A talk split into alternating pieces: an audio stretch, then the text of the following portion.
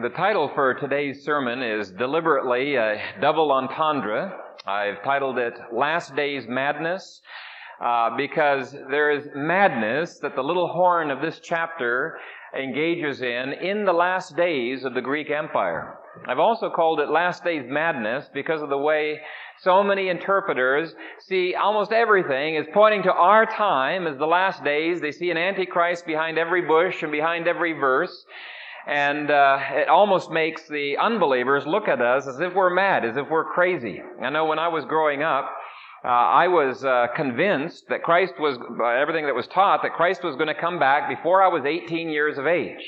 And of course, it didn't happen, unless I got left behind. As far as I know, it didn't happen. And it was supposed to be at the age 20 and 22. You've probably seen the book, 88 Reasons Why Christ Has to Come Back in 1988. And you've seen other irresponsible predictions that make the world just laugh at the church. Well, in this passage, I believe we have clear indications that all of it was fulfilled in the past, and yet we find interpreters who insist, no, it is talking about some future antichrist that we need to be worried about. Now, I believe it gives us principles that can be applied to any type of a person who acts like that antichrist, and I'm not discounting the fact that we may suffer persecution in the future. But we're going to be getting to some very practical applications later on. But bear with me as we go through the interpretation, because if you don't see the historical interpretation and how it fell out, you're not going to be making accurate applications. And so I want us to start with verse 3. And maybe before we do that, just give you a little bit of a strategy of how I'm going to go through this passage. Verses 1 through 14 are the vision that Daniel received. Verses 15 through 27 is the angel's interpretation of that vision. He's not giving brand new material, as some commentators try to say that he is, or adding in some new material. He's interpreting the vision. For example, look at verses 15 and 16. Now it happened when I, Daniel, had seen the vision, was seeking the meaning of what? The meaning of the vision that he's just finished seeing, that suddenly there stood before me one having the appearance of a man, and I heard a man's voice between the banks of the Ulai who called and said, Gabriel, make this man understand the vision. That's his mandate, not to interpret, bring in new information, but to interpret this vision for Daniel. And so what we're going to do in verses 1 through 14, I'm going to be looking at the symbols that are given in that vision, tying them in with the angel's interpretation, showing how they are historically fulfilled, and then following that, we'll make some of the application. So, starting at verse 3. Then I lifted my eyes and saw, and there, standing beside the river, was a ram which had two horns. Go over to verse 20. Keep your finger there, but at verse 20 it says, the interpretation, the ram which you saw having the two horns, they are the kings of Media and Persia. So it's a straightforward interpretation. This vision starts 12 years after Daniel gets this vision. It begins to be fulfilled. Verse 1 says that he gained this in the third year of the reign of King Belshazzar. 12 years later, Babylon falls to Medo-Persia, and he's going to be giving some of the details of what is happening ahead of time.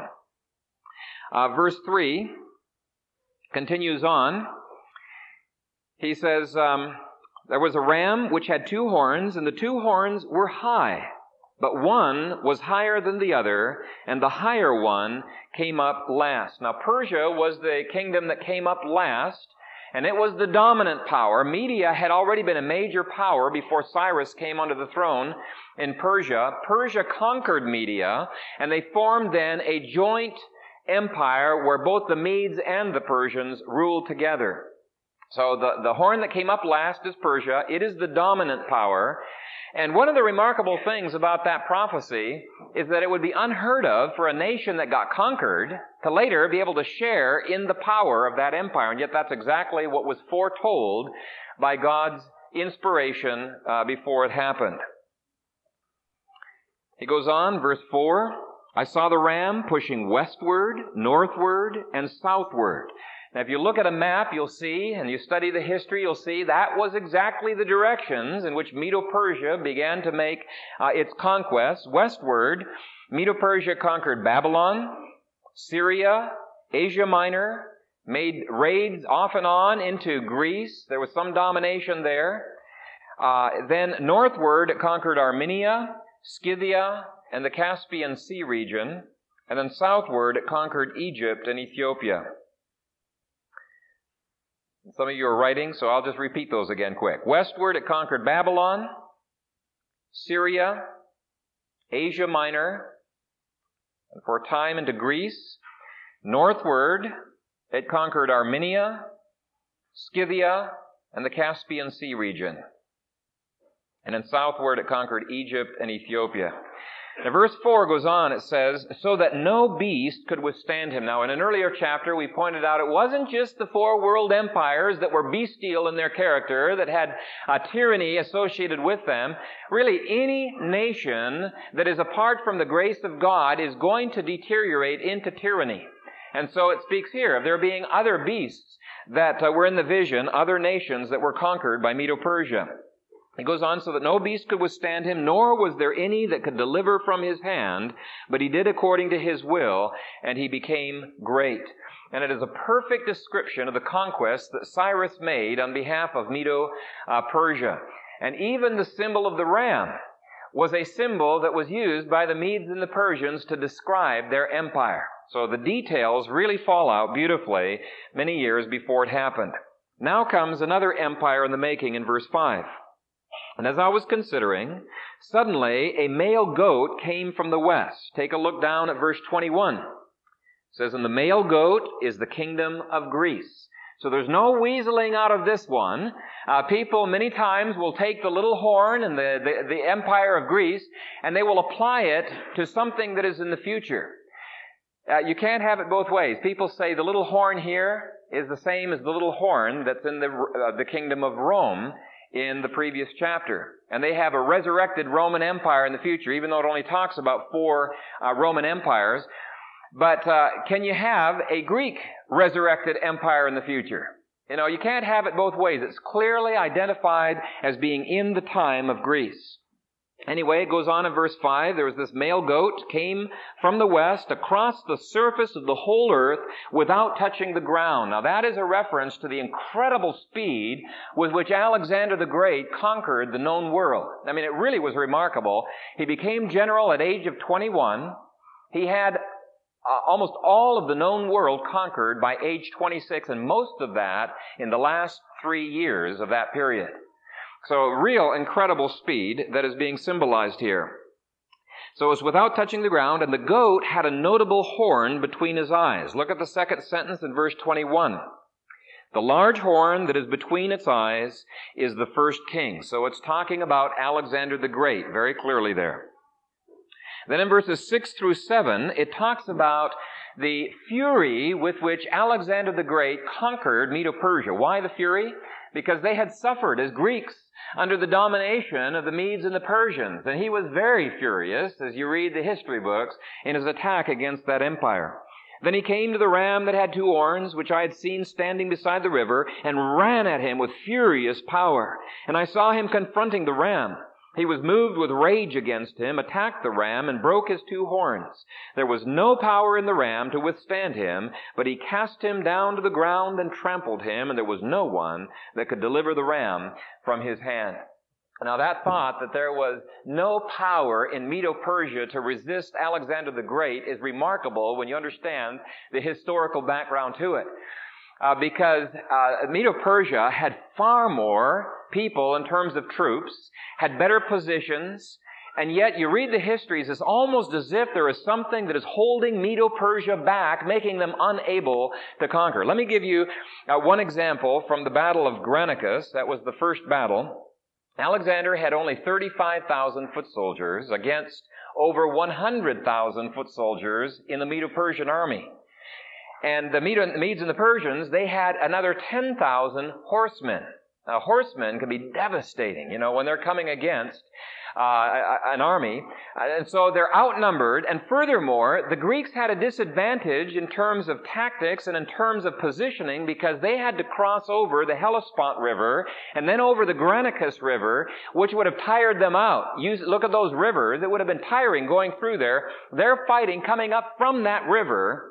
And yet in spite of the odds there were only 100 Greek soldiers that were killed, and there were 20,000 Persians who were killed. You see, it was a God-ordained inability to resist.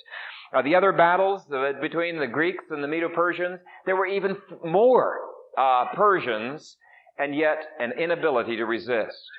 Verse 8 speaks about the greatness of this kingdom under Alexander the Great, and yet it didn't last very long. It only lasted for another 7 years before Alexander was killed. As I mentioned earlier, he became general at age 21, had conquered most of the known world by age 26. Age 33, he dies of a fever, actually in drunken debauchery, and this refers to that. It says, therefore, the male goat grew very great. But when he became strong, the large horn was broken, and that's a reference to God breaking Alexander the Great prematurely, destroying him. The large horn was broken, and in place of it, 4 notable ones came up toward the 4 winds of heaven. Now, those 4 horns that replace Alexander the Great are the 4 generals that had served under him, and they fought over the empire and divided it up into 4 parts. 4 generals were Cassander, Lysimachus, Seleucus, and Ptolemy. And they divided the empire up in a very real sense. It was divided to the 4 winds, 4 corners of the map. Now comes the controversial story of the little horn, which many people say, oh, this has got to refer to the future. And I believe it's a reference to Antiochus Epiphanes in the 2nd century BC. And he came out of the Seleucid part of the Greek Empire. Look at verse 9. It says, and out of one of them came a little horn. Out of one of whom? Well, it has to be out of one of the 4 horns that he just finished talking about. You cannot have this anti-Christian character coming out of thin air in the future. He is clearly coming out of one of the 4 dynasties that came out of Alexander's empire, and specifically, it was out of the Seleucid dynasty. And so verse 9 says, and out of one of them came a little horn, which grew exceedingly toward the south. That was a reference to Antiochus Epiphanes conquering Egypt toward the south. Towards the east, that's a reference to Persia, Parthia, and Armenia that were conquered by him. And then towards the glorious land, that's Palestine. Want those countries again? Toward the south was Egypt. Toward the east, that was Persia, Parthia, Armenia. Persia, Parthia, and Armenia. And then towards the glorious land was Palestine. And then comes a description of the horrible, incredibly horrible persecution that God's people had to suffer under them. And it lasted, as verse 14 says, exactly 2,300 days. Look at the history books. Just a little under 6 years and 4 months. But it was a terrible time. We'll get to the time period in verse 14, but let's look at verse 10. And it grew up to the host of heaven, and it cast some of the host and some of the stars to the ground and trampled them. Now, verse 24, when it's interpreting this, indicates what's trampled into the ground are the saints. Look over at chapter 12, verse 3, and you'll see it's not unusual to use stars to symbolize the saints. Chapter 12, verse 3, those who are wise shall shine like the brightness of the firmament, and those who turn many to righteousness like the stars forever and ever. And so what verse 10 is symbolizing in this figurative language is Antiochus trampling God's saints into the ground. For example, in one attack, he killed 80,000 men, women, and children, literally trampling them into the mud, despising them. It was a horrible period of time, which is seen by the Jews as being so significant that they celebrate the survival through that and the victory that was given Judas Maccabeus and his sons in a festival called, anybody know the name? Hanukkah. Festival of Hanukkah. I think, is the background to Christmas. This year, Hanukkah starts on December 24, and it lasts for 8 days. But it's not just the pagans who celebrated something on that day. God's people did as well because of a remarkable victory that God gave to the saints. Anyway, verse 11 says, he even exalted himself as high as the prince of the host. Did Antiochus Epiphanes do that? Well, he did, very much so. I have a picture of a coin from this period. I showed you some of the coins last week, forgot to bring them with me, but I have a picture of a coin that has Zeus on one side, that was the chief Greek god, and on the other side was a profile of Antiochus Epiphanes. And here's the words on that coin. Of Antiochus Epiphanes, the God manifest. See, he thought of himself as Zeus incarnate, the God of gods. And even his name, Antiochus Epiphanes, was blasphemy. He definitely had an ego trip, but I think it was more than that. There was something spiritual going on. I think he was possessed of Satan himself. If you look down at verse 25, second to last clause, it says, he shall even rise against the Prince of Princes. There was a self-conscious hatred of Jehovah, the true God, and he did everything that he could to fight against him when he came to Israel. And verse 11 describes one aspect of that rising up against the Prince of Princes. He even exalted himself as high as the Prince of the host, and by him the daily sacrifices were taken away, and the place of his sanctuary was cast down. Well, that's exactly what happened. He defiled the temple. He made sure that no sacrifices would be able to be offered there. Antiochus Epiphanes outlawed any kind of religious ceremonies. He tried to force them to worship his gods. He made it a capital crime to circumcise your child, to celebrate the Sabbath. Any other of the festival days, he tried to force the Jews to eat pork, to drink blood. It was a horrible time where he was trying to stamp out and obliterate any trace of biblical religion. Let me read you a brief account of what happened when they tried to dismiss the high priest he had set up in their temple. They thought he had died in Egypt. A little bit premature.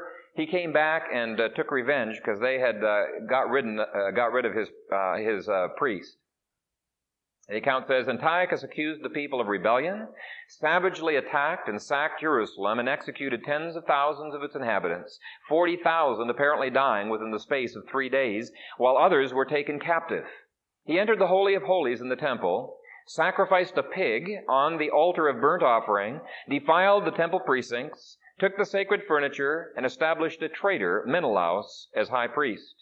In 168 B.C., when Antiochus's efforts to take Egypt were foiled by the Romans, he again vented his revenge on the Jews. More than 20,000 of his soldiers massacred the Jews assembled for worship on a Sabbath day and committed further atrocities and vandalism.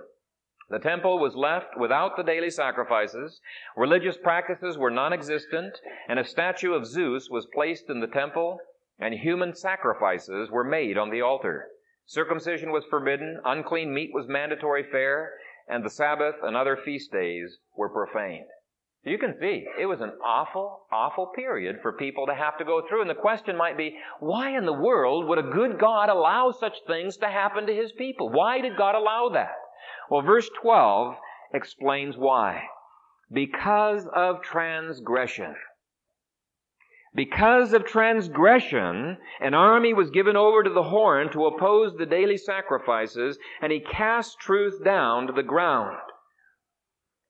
Because of the disobedience of God's people, God sent Antiochus to punish his people.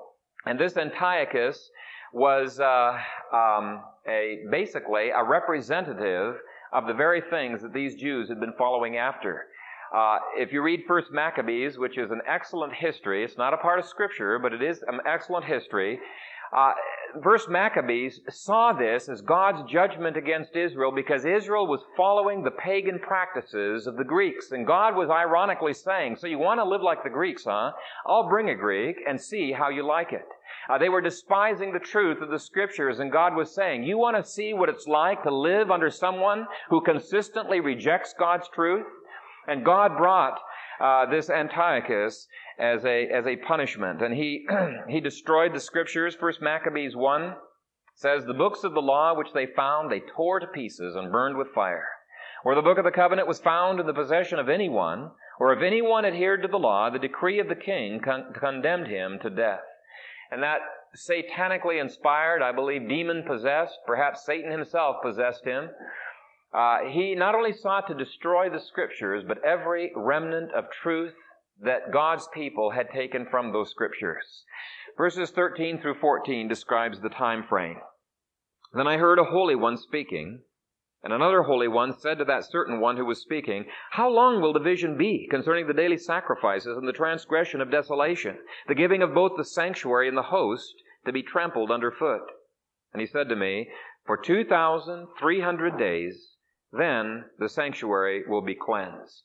And if you look at history, you'll find that was the exact period of time that Antiochus sought to persecute Israel. And at the end of that period, there was a cleansing of the temple, which took 8 days. By the way, that's why Hanukkah goes for 8 days. It's celebrated by Christ in the Gospel of John.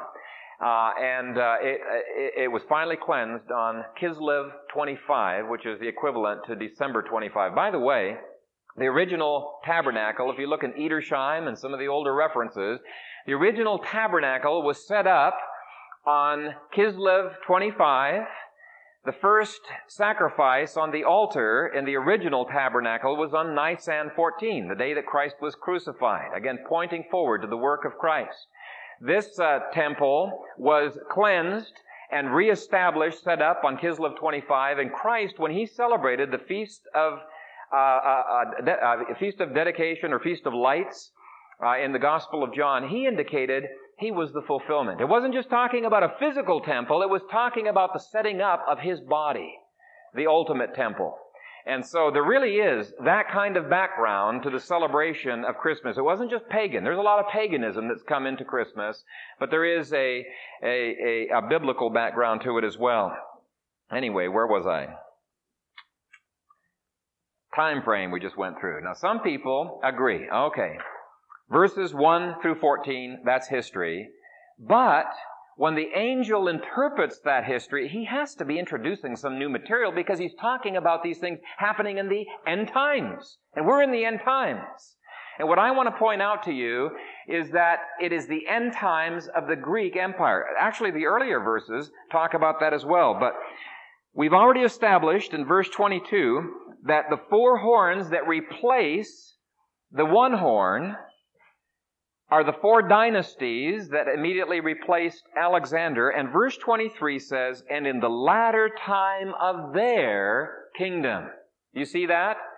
It's clearly not something that's in the future, but it's clearly established as something that flows out of that Greek Empire. And so verses 23 through 26 are describing something that happened in the Seleucid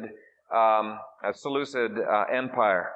And really, verses 23 through 25, every detail of those verses, we're not going to take the time to go through everything because I'm going to be referring to them in the application, but every detail, the fierce features of verse 23, the destruction of Israel, the cunning, the arrogance, being broken without human hand, verse 25, fulfilled to a T in Antiochus. He was not killed when the armies of Antiochus were overthrown by Judas Maccabeus' sons. He was off in Syria, and he died of a foul disease, a loathsome disease, and apparently in just agony, psychological agony, struck down by God. So anyway, that is the background. That is what the prophecy means. Now what I want to do is have you look in your outlines, and we're going to make some applications. I'm going to skip down to points B and C, handle those together. And the reason I want to deal with these is because pervasive in American Christianity is the false idea that God would never make his people suffer tribulation. Have you ever heard that? I've heard it over and over again.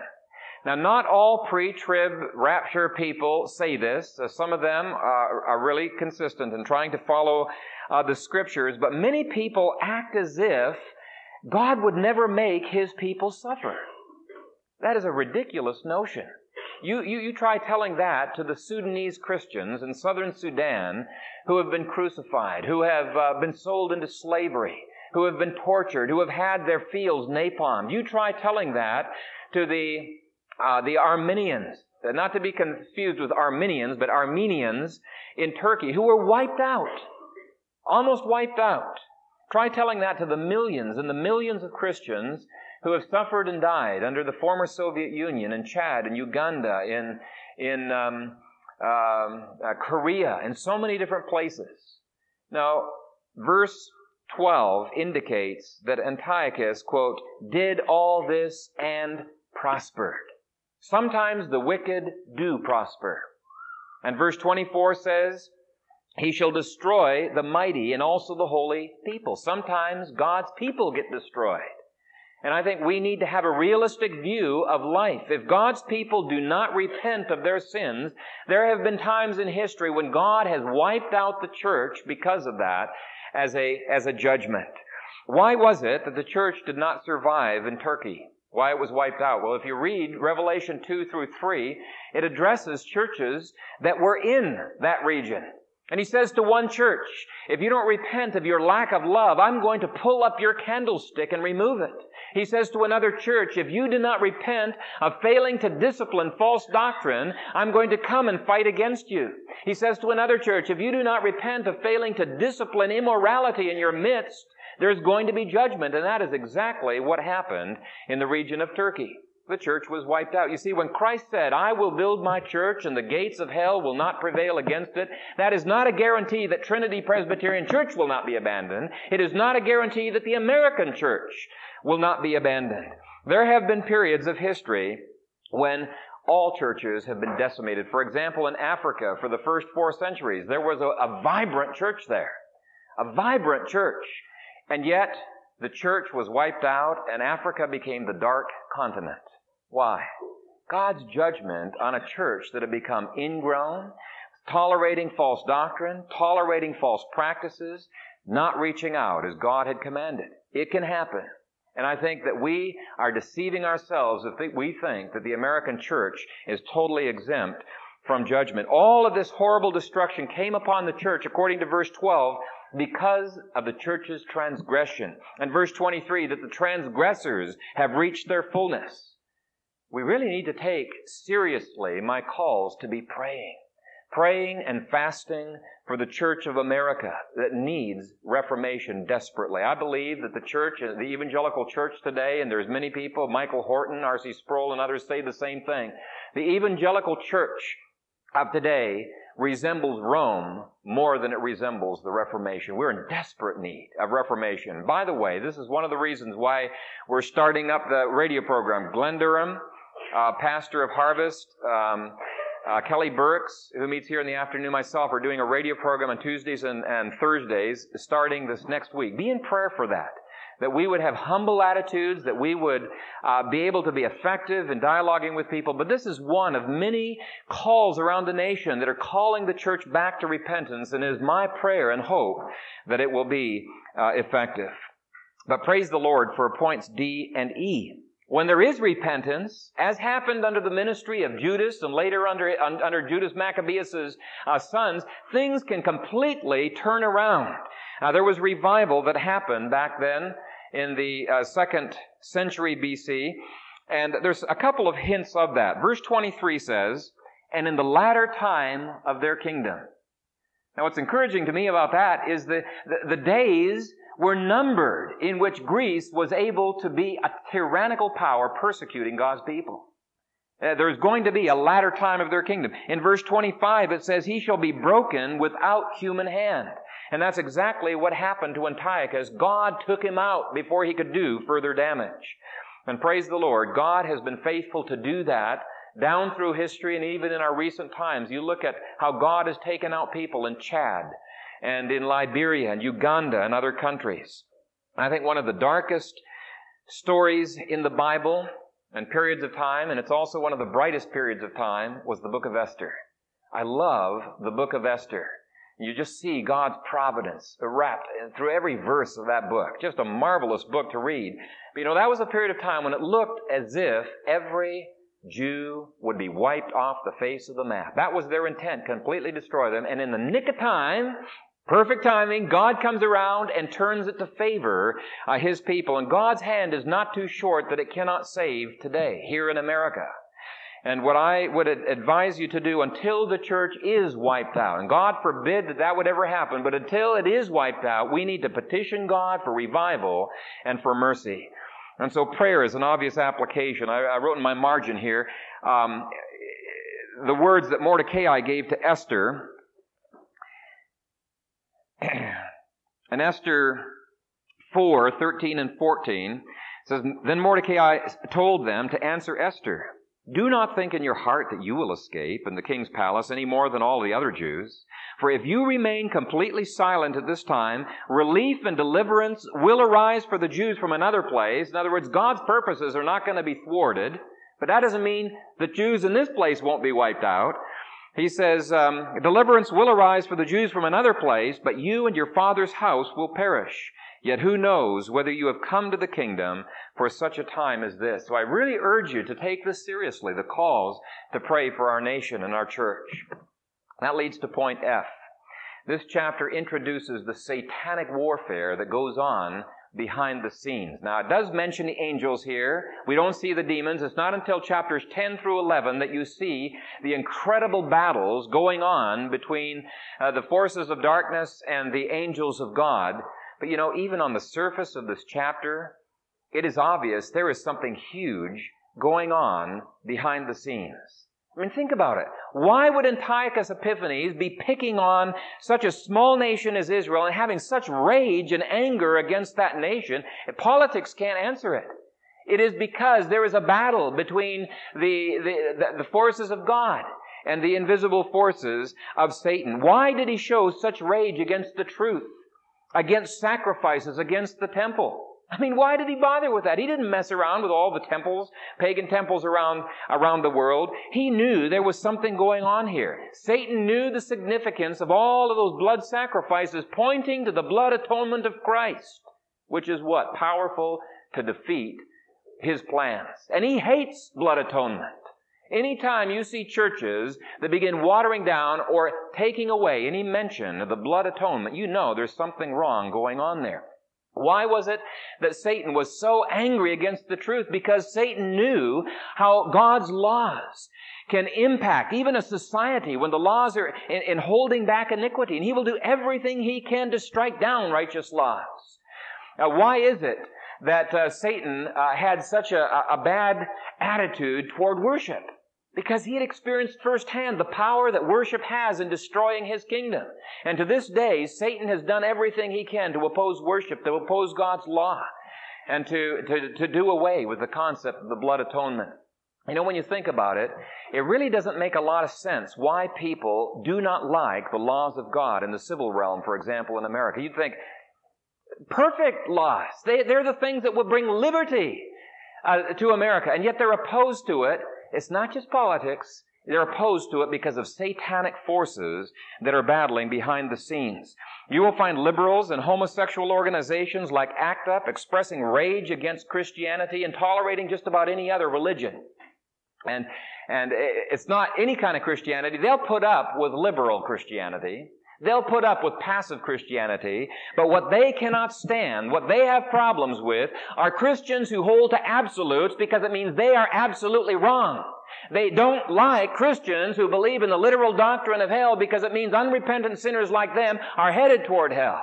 They don't like Christians who hold to the inerrancy of Scripture, that the Scripture must be followed in every jot and tittle because it means they don't have any wiggle room for their humanism.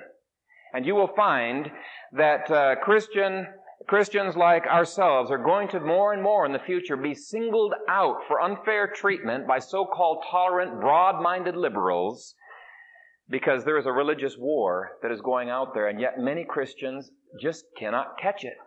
They say, oh, let's be nice. Let's not talk about culture wars. You know, that's just going to make matters worse. The fact of the matter is there is a culture war because of Satan's virulence and his desire to destroy everything that relates to God. And I believe we need a reinstituting of Reformation Day in every church in America.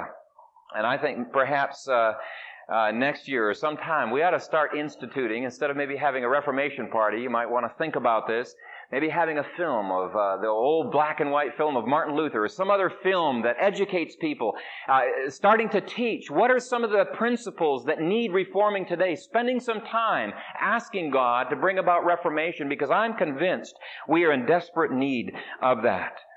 The evangelical church today is abandoning more and more things that the Reformation considered to be absolutely essential. And they are beginning to take on more and more things that the Reformation abandoned. One of the reasons why crisis point is needed. Take point G, for example.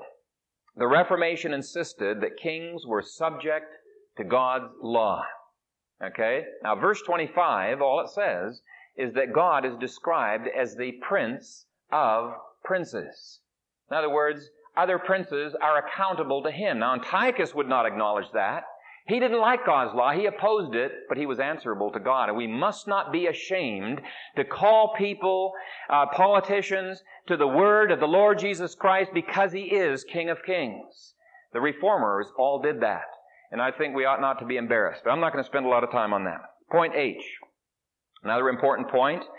Verse 25 says, "Through his cunning, he shall cause deceit to prosper under his hand." If I had more time, we'd make some applications about the deceit that is prospering in our land, why that is happening. I mean, many parallels here to what is happening today. But he says, "Through his cunning he shall cause deceit to prosper under his hand, and he shall magnify himself in his heart. He shall destroy many in their prosperity," or as some translate it, "when they feel secure." Now, there were two things, according to the book of Maccabees, that Antiochus was banking on when he came to Israel. First thing that he banked on was that people like to retain their prosperity, their standard of living, their sense of well-being, and that they're willing to trade in their liberties in order to retain their prosperity. The second thing he was banking on is that citizens tend to be gullible. And so what he did is he came into, as the passage there says, he came into the region of Israel, and he starts negotiating with these people and saying that they'll be able to retain their prosperity. He's on their side, not to worry. And they actually let Antiochus Epiphanes into Jerusalem, where he proceeded to massacre the people. That was in the spring of 167 BC, a huge and an unsuspected slaughter. And yet how many times have people naively believed everything that the government tells them simply because it is the government telling them that? How many times has that happened? That was the undoing of the church in Nazi Germany. And you know, government schools today are just as determined to destroy the truth as Antiochus Epiphanes was back then, because, again, it's not just men that we're dealing with. We're dealing with the satanic principalities behind those men. And yet what do Christians do? They meekly submit their children to the education of these ungodly people who are trying to subvert exactly what we are doing. We meekly submit, just like the Jews of the olden days submitted to the ungodly teaching of Antiochus Epiphanes, until finally Judas Maccabeus came along and he said, "Enough is enough. We're destroying our kids. We're destroying our whole culture." And he would not put up with that. I think we got to think seriously about these applications. How many people have traded in true liberty in order to retain prosperity, and they've lost both in the process? You know, America's founding fathers pledged their lives and their fortunes in order to maintain liberty, and many of them, some of them lost their lives, many of them lost their fortunes, but they considered it worthwhile because of the liberties they retained. I wonder how many people there are in America who would be willing to give up their fortunes, their pursuit of comfort, in order to have liberty. Or how many of us love our comforts better than we love our liberties? If you lived in southern Sudan, would you be willing to fight for your freedoms? Now, most people would say, yes, we'd be willing to make those kind of sacrifices because we'd be wiped out if we don't. But why is it in America that we do not make any kind of sacrifices in order to retain the liberties that are being daily robbed from us in this country? We've got to do something about it. It is a satanic warfare. It's not just affecting the church. It affects all of culture. But eventually, what is happening, Satan's always trying to gear things up to the kind of severe persecution that happened under Antiochus Epiphanes. Okay, at the same time, chapters 7 through 8 indicate there are degrees of honor among pagans. Compared to Antiochus, Alexander came off smelling pretty good. And compared to Alexander, Nebuchadnezzar looked pretty good. And the reason I'm pointing that out is we shouldn't go to the opposite extreme and write off everything that the government does. You know, by God's restraining grace, there is much of value and much of good that even pagan governments can be involved in. You look at the Apostle Paul. He appealed to Rome's justice system when he was about to be lynched by that Jewish mob. Why?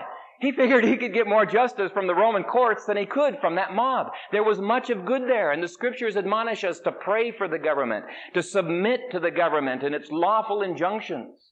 And we really need to do that.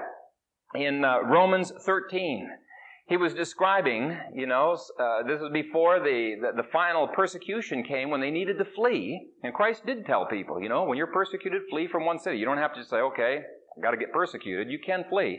But Romans 13 indicates that there was much of good in even the Roman government at that time. They kept the bandits off the roads. They paved the roads so that you could travel faster. They kept the pirates out of the seas and made travel much better. So don't go to the opposite extreme and be anarchists and say there's nothing good that government does. Of course there is, but we want to bring to bear as salt and light more and more of the gracious principles of the gospel and of God's law into our society.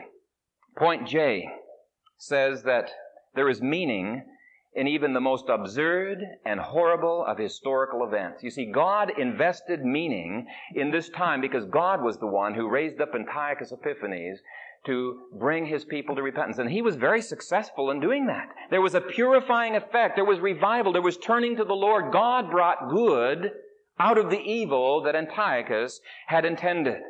And the reason for that is God is far more concerned about your holiness than he is about your comfort. Now, if that's true, we may be in serious trouble here in America.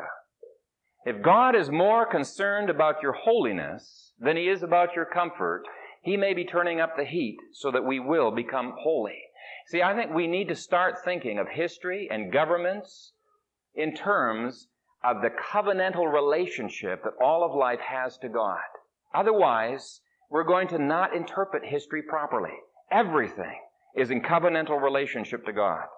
Now, I threw in point K as a point of interest to those of you who love eschatology, and the rest of you can turn your ears off for 2 minutes.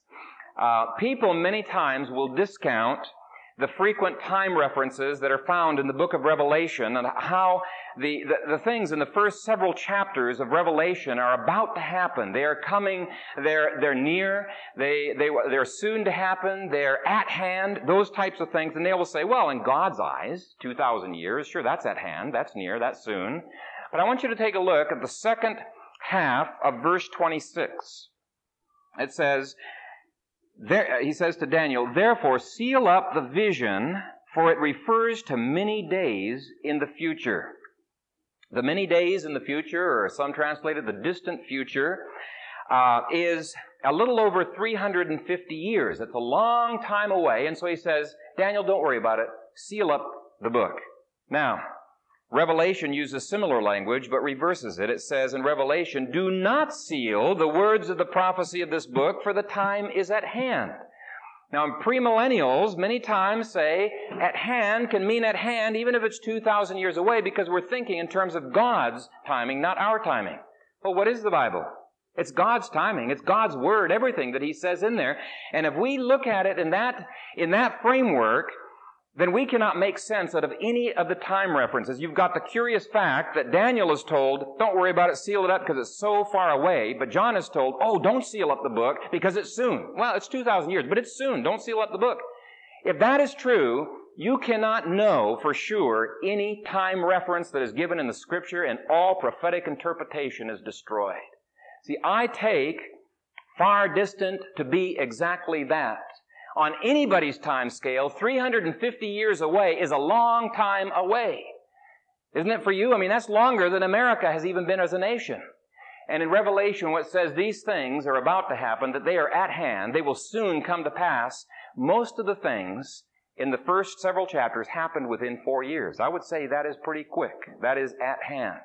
So I think that is one little clue as to how you can interpret Revelation. Now the rest of you can turn your ears back on. We're going to have one more lesson. I may not have convinced you to embrace my particular view of eschatology in some of my past lessons. That's fine. Whether you're a post-millennial, an amillennial, premillennial, I love you. That's not what I was going to say. Whether you're a post, pre, or amillennial, it doesn't matter what your view of the future is. Don't let your view of prophecy keep you from action. keep you from being faithful to the Lord. Okay, verse 27. And I, Daniel, fainted and was sick for days. Afterward I arose, and I went about the king's business. I was astonished by the vision, but no one understood it. See, despite being troubled over the prophesied future persecution, he went about his work. There's a phrase that says some people are so heavenly minded that they're of no earthly good. Well, I think some people can be so future-minded, so preoccupied with prophecy that they're of no earthly good today. Now, I do not think that is true if you hold to the biblical view of the future, but we won't get into that right now. 2 Peter and 1 John indicate that if you have the biblical hope, it is a hope that will give you zeal. It is a hope that will purify you. It is a hope that will make you diligent in establishing God's kingdom. But anyway, whatever your view of the future, even if you think the future is going to be terribly glum, your responsibility is not to control the future. Your responsibility is to be a faithful servant to the Lord Jesus Christ. Do everything that you can to occupy till He comes. Amen.